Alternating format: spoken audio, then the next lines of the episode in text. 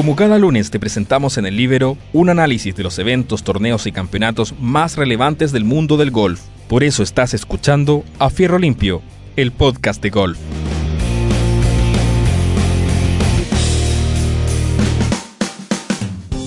Hola, hola, ¿qué tal amigos? Aquí en una nueva edición del podcast de golf A Fierro Limpio por el Libero. Soy Juan Eduardo Troncoso para comentar lo que ha ocurrido en el fin de semana golfístico fin de semana, ¿no es cierto?, eh, que, dejó cosas interesantes en el mundo del golf, pero también dejó cosas muy interesantes en, eh, el mundo del deporte en general, con, tres hitos o, rompimientos de récord eh, que quizás vale la pena vale la pena al menos mencionar, ¿no es cierto? Y partimos por, por lo que ocurrió en el automovilismo, donde Lewis Hamilton, emocionado, recibía el casco de Michael Schumacher eh, en manos de su hijo. Todos sabemos que Schumacher está postrado después de un accidente esquiando que lo tiene en estado, dicen, eh, bastante postergado, aparentemente está en estado vegetativo.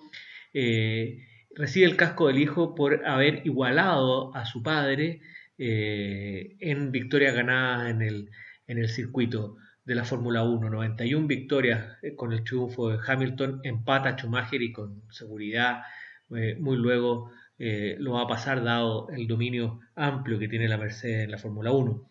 igualmente los Lakers empataron a los Celtics de Boston, los Lakers de Los Ángeles, en títulos de la NBA, de la mano de LeBron James, batiendo a los Miami Heat, alcanzaron 17 títulos. Eh, igualando ese récord. Y otro récord igualado, eh, a mí por lo menos me, impacta mucho porque, porque admiro mucho lo que ha hecho en el tenis Rafael Nadal, eh, iguala el número de, medio, de Grand Slam a Roger Federer al ganar Roland Garros. gana Roland Garros por 13, por 13 oportunidad, quedando de por lejos como el jugador más ganador de la historia de Roland Garros y probablemente va a ser muy difícil de superar, pero eh, llega a su victoria número 20 en Grand Slam, eh, igualando la marca del suizo Roger Federer. Esa, eh, esa disputa va a estar interesante. Rafael Nadal tiene 34 años, Roger Federer, que no ha vuelto esta temporada por, por distintas lesiones, ya se acerca a los 40. vamos a ver si le queda benzina todavía para algún otro Grand Slam a Federer. Eh, pero yo creo que a Nadal le queda uno o dos eh, Roland Garros más al menos, donde ha demostrado una superioridad nunca antes vista en la historia del tenis.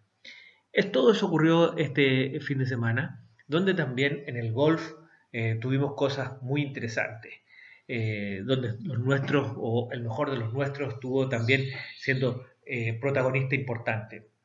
En efecto, se disputó eh, el Turner Hospital by Children Open, un nombre largo para el torneo, pero un torneo que ya se ha hecho bastante clásico eh, en, el, en, el, PGA. Eh, tiene su antigüedad este torneo, que está en beneficio de esta cadena de hospitales, los Children's Hospitals, de los cuales hay en muchas ciudades de Estados Unidos, incluso también en México, eh, hospitales de beneficencia, donde quien se atiende ahí no paga nada, es una obra bastante eh, buena, bonita, siempre en los torneos están mostrando eh, lo que hace, lo que hace este, esta obra. Bueno, ellas son los patrocinadores de, este, de este torneo de golf que les sirve para, recaudar beneficios importantes que le permiten financiar su operación. Se juega todos los años en el TBC Summer League de Las Vegas eh, así que se dieron cita ahí eh, jugadores interesantes, un feel bastante mejor que el que, el, que, el del torneo de la semana pasada, ¿no es cierto?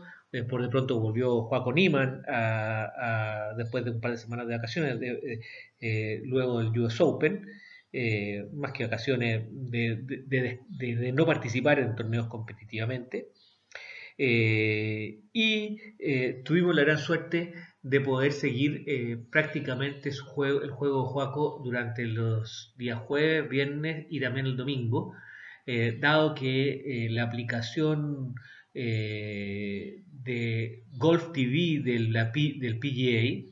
es una aplicación a la que hay que suscribirse, una cuota relativamente módica, digamos, durante el año. Uno puede ver las transmisiones por televisión, ya no la que, la que emite la señal a través de Golf Channel o ESPN que normalmente recibimos, sino que esta es, una especial para los abonados de Golf TV, eh, donde se siguen eh, dos tríos en la mañana, dos tríos en la tarde, eh, los mismos el día viernes y el día jueves, y después se eligen un par de parejas el sábado y el domingo.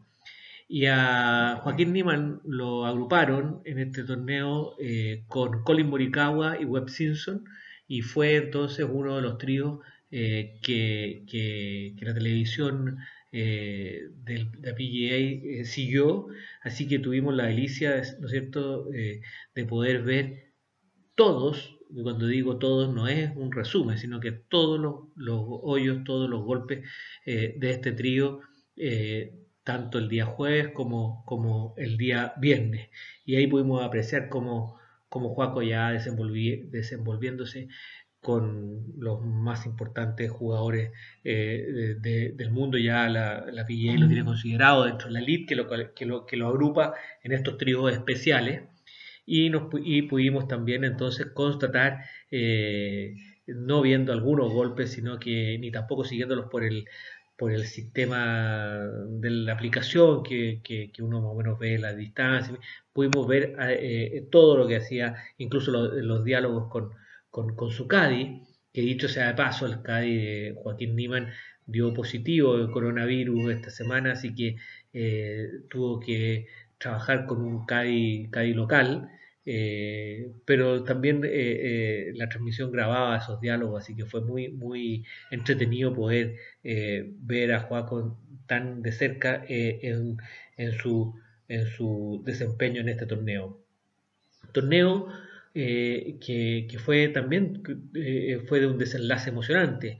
se definió en un playoff entre tres jugadores y lo ganó el escocés Martin Laird eh, de 37 años, eh, con cuatro victorias en el Tour, pero que hacía siete años no ganaba.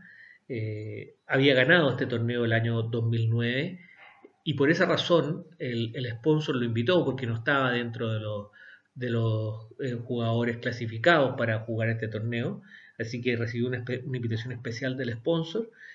dado que, como le digo, el 2009 ganó este torneo, hay que decir que el año 2010 eh, llegó a playoff cuando defendía el título eh, y en el hoyo 17, al igual que, que el año 2010, este año se definió ahí y el año 2010 eh, se definió también en el 2017, desgraciadamente para Martin Lair, su rival en el playoff de ese entonces, Jonathan Bird, hizo un hoyo en uno en, el, en el par 3 del 17 y lo que le dio el título y entonces eh, quedó runner-up en ese torneo y entonces, eh, bueno, eh, de ahí obtuvo esta invitación para esta semana que terminó dándole el, el triunfo.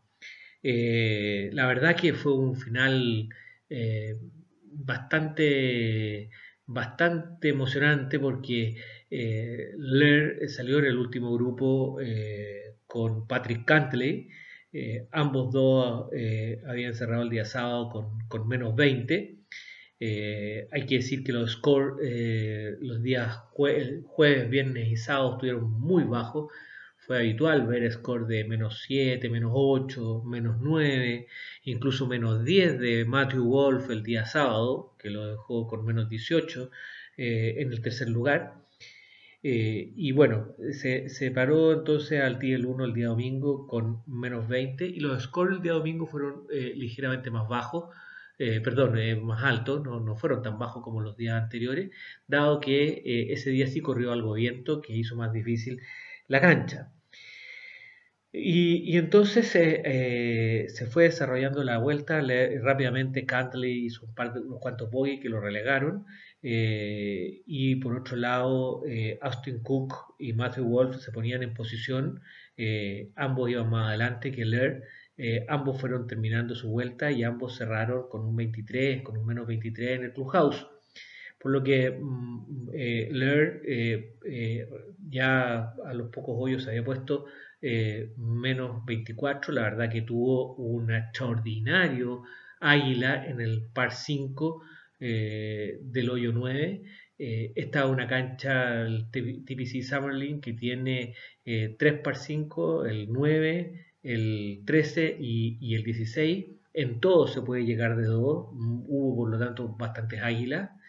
Eh, y entonces eh, Laird en el, en el par 9, en el par 5 del 9 eh, tuvo un segundo tiro que lo dejó en el bunker de la orilla con un pésimo lie. La pelota se veía apenas eh, un poco como enterrada, huevo frito como, como, como llaman los golfistas.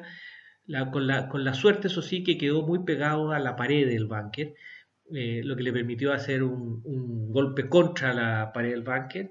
Eh, la verdad que salió la pelota y se fue mansamente hacia el hoyo, haciendo un águila extraordinario. Eh, y, bueno, y así llegó al, al, hoyo 17 con menos 24. Necesitaba par y par para, para ganar el torneo.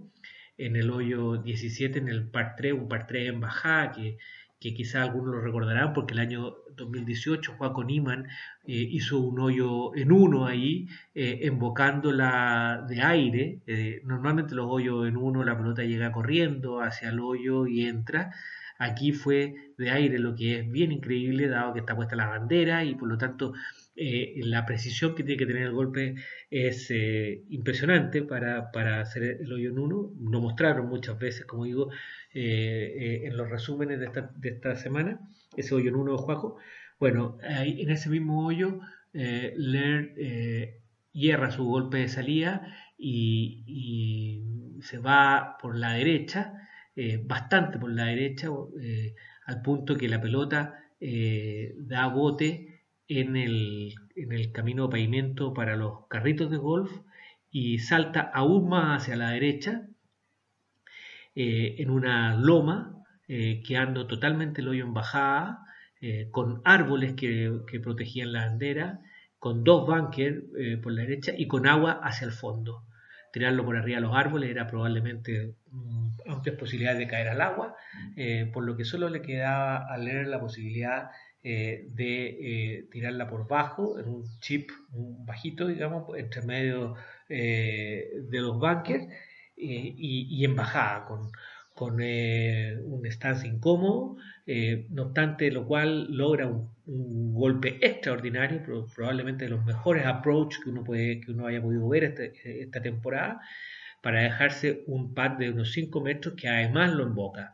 Es decir, approach y pad para hacer el par y llegar entonces al 18 con, necesitando un, par eh, para, ganar el torneo. Eh, la verdad que no, no acierta el green eh, y después se deja un pad muy largo que no lo invoca y entonces a playoff con Austin Cook y Matthew Wolf. en el primer hoyo de playoff se vuelve el 18. los tres jugadores quedan con largos pads para Verdi, ninguno lo invoca, y entonces se va al segundo hoyo de playoff cuando ya caía la tarde y se estaba empezando a, faltar la luz, digamos. Probablemente no habría sido posible jugar muchos hoyos más de ese sin embargo, en el 17, en el par 3 nuevamente, ahora sí acierta leer el green. Lo mismo ocurre con los otros dos jugadores, sin embargo, ni Wolf ni Cook eh, hacen su pat para Verdi y eh, pateando unos 3-4 metros, eh, Martin Leer en último lugar, dado que, fue el que quedó más cerca de la bandera, eh, con mucha caída, logra embocar para llevarse el título. muy contento estaba, por supuesto, el escocés, dado que esto le mejora mucho el estatus para, para, para adelante en la temporada. y se une a Sergio García como jugadores ya experimentados. La semana pasada Sergio, ahora eh, Martin Lear en ganar después del, del US Open. Eh, ¿Qué podemos decir en cuanto a la actuación de Joaquín Niman? Eh, aparte de la delicia de haberlo visto, digamos, durante los tres días, el día domingo jugó con Bryson de Chambó. La verdad que fue bien entretenido y, e interesante también, muy interesante desde el punto de vista técnico, ver cómo, cómo Joaco iba palo a palo con, con, con De Chambó, que todo lo hemos comentado en otro, en otro podcast, con toda la tecnología y la ciencia aplicada al golf, en las distancias que ha logrado de Chambó. Sin embargo, eh, Juaco ahí estuvo eh, peleándola de igual a igual con de Chambó, algunas veces incluso salqueando más adelante eh, que él con el golpe salía. Eh, al punto que, que en las estadísticas finales del torneo se pudo apreciar que, obviamente de Chambó fue el pegador más largo eh, del torneo en el promedio, pero Juaco quedó tercero en el, entre todos los jugadores del torneo. Es decir, eh, la verdad que le está agregando consistencia y, distancia a su drive eh, de buena manera, lo que sumado a su buena efectividad en, en los approach, en los green en regulación, donde también es uno de los mejores del circuito, eh, podemos esperar solo buenas actuaciones para adelante de, de Juaco. Eh, Juaco cerró con, con menos 17, 68, 66, 67 y 66 para terminar en el lugar 13, que debió haber sido un top 10 a no ser por, el, por un pat que erró en el hoyo 18, donde cerró con bogey. La verdad que le había quedado a a 5 metros para Verdi. Eh, no fue bueno su primer pat, se dejó un pat de compromiso más largo de lo deseado, lo que no lo pudo lo que no, no pudo invocar eh, y entonces lo restó de obtener un nuevo top 10. Sin embargo, muy meritorio eh, su treceavo lugar. con esto avanzó un lugar en el ranking mundial, quedando en el puesto 46 y en el puesto 43 de la FedEx, que recién comienza la FedEx de la temporada 2021. Otros resultados destacados de este torneo, eh, entre los integrantes de la patrulla juvenil, ya dijimos, Wolf fue a, los playoffs, Colin Morikawa, que jugó con Niman eh, y Webb Simpson jueves y viernes, se quedó fuera del corte por uno, eh, Víctor Hopland no lo jugó. Entre los latinos, un buen, un extraordinario cuarto puesto de Abraham Ansel, eh, mostrando y avisando que está para ganar en cualquier momento. Eh, Joaquín eh, en el puesto 13, ya lo dijimos, después Sebastián Muñoz en el 27 y Emiliano Grillo, el argentino, cerró en el puesto 34, no obstante había jugado un muy buen día bien el jueves, colocándose en posición y mostrando que en cualquier momento puede dar eh, un zarpazo y ganar nuevamente, dado que hace mucho tiempo que Emiliano no gana en el PGA. No pasaron el corte, Camilo Villegas, el colombiano, sin embargo, quedó fuera por uno, sin embargo, mostró cosas que, que hacen permitir pensar que, pronto eh, ya va a estar eh, de vuelta en forma regular en la gira. Carlos Ortiz, del mexicano, tampoco pasó el corte, ni el argentino Fabián Gómez.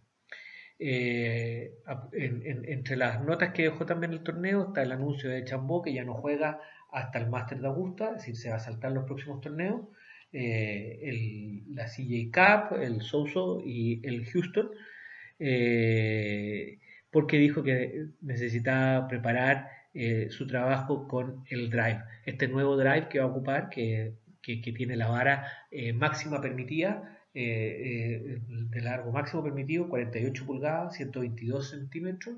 Son las varas que ocupan los competidores de esto de longest drive, que uno ve de repente en la televisión, esos, esos casi forzudos, digamos, que, que cuya única eh, objetivo es, pegar largo. él calcula pelear, pegar unas 2000 eh, una, una, una 2000, unos 2000 golpes de drive eh, para llegar con las sensaciones adecuadas para probar cómo le anda este drive en eh, Augusta. Si le anda bien, probablemente vamos a ver cosas que nunca antes hemos visto en el próximo Augusta, así que por eso hay que estar atento con lo que hace de, de Chambó, a quien ya su, su técnica y su estilo y su método lo hemos comentado en podcast anteriores. Hubo también eh, European Tour eh, eh, y, el BB Championship. en Europa, donde ganó Tyrell, Hatton, habitual del PGA, eh, con un mejor field. Tuvo ahí Patrick Reed, Tommy Fleetwood, entre otros jugadores. Ya decíamos, la próxima semana tenemos la CJ Cup, antiguamente o hasta el año pasado, digamos, y probablemente va a volver a retomarse. La CJ Cup se jugaba en Corea, dos fechas en, Medio Oriente, la CJ Cup y el Soso Championship, eh, primero en Corea y el, segundo en Japón. Eh, de hecho, Tiger Woods es el campeón defensor del, del Soso Championship, eh, que viene la próxima semana. Ahora este año se trasladaron a la costa oeste de Estados Unidos, así que este se juega también en Las Vegas. Los jugadores no tienen que desplazarse para, para, para participar en este torneo. En una cancha, Shadow Creek, una cancha increíble. Yo de verdad recomiendo eh, que vean la televisión esta cancha, un verde en la mitad del desierto, en la mitad de la nada, un diseño de, Tom Facio, eh, que, la verdad que eh, llama muchísimo la atención. Esta cancha no se ocupa regularmente en torneos del PGA, se ha ocupado para algunas exhibiciones, estos, estos matches que de repente se juegan entre Tiger y, y Phil Mickelson, eh, y, de verdad vale la pena. 7500 yardas para 72. Eh, además, vale la pena estar pegado porque, porque ahora sí ya eh, nos vamos a encontrar con un field realmente competitivo. Brooks Kepka vuelve a, a, y anunció su retorno para este torneo. Recordemos que por lesión se perdió el, el, US Open hace un par de torneos, unos cuantos torneos que no, no juega Kepka.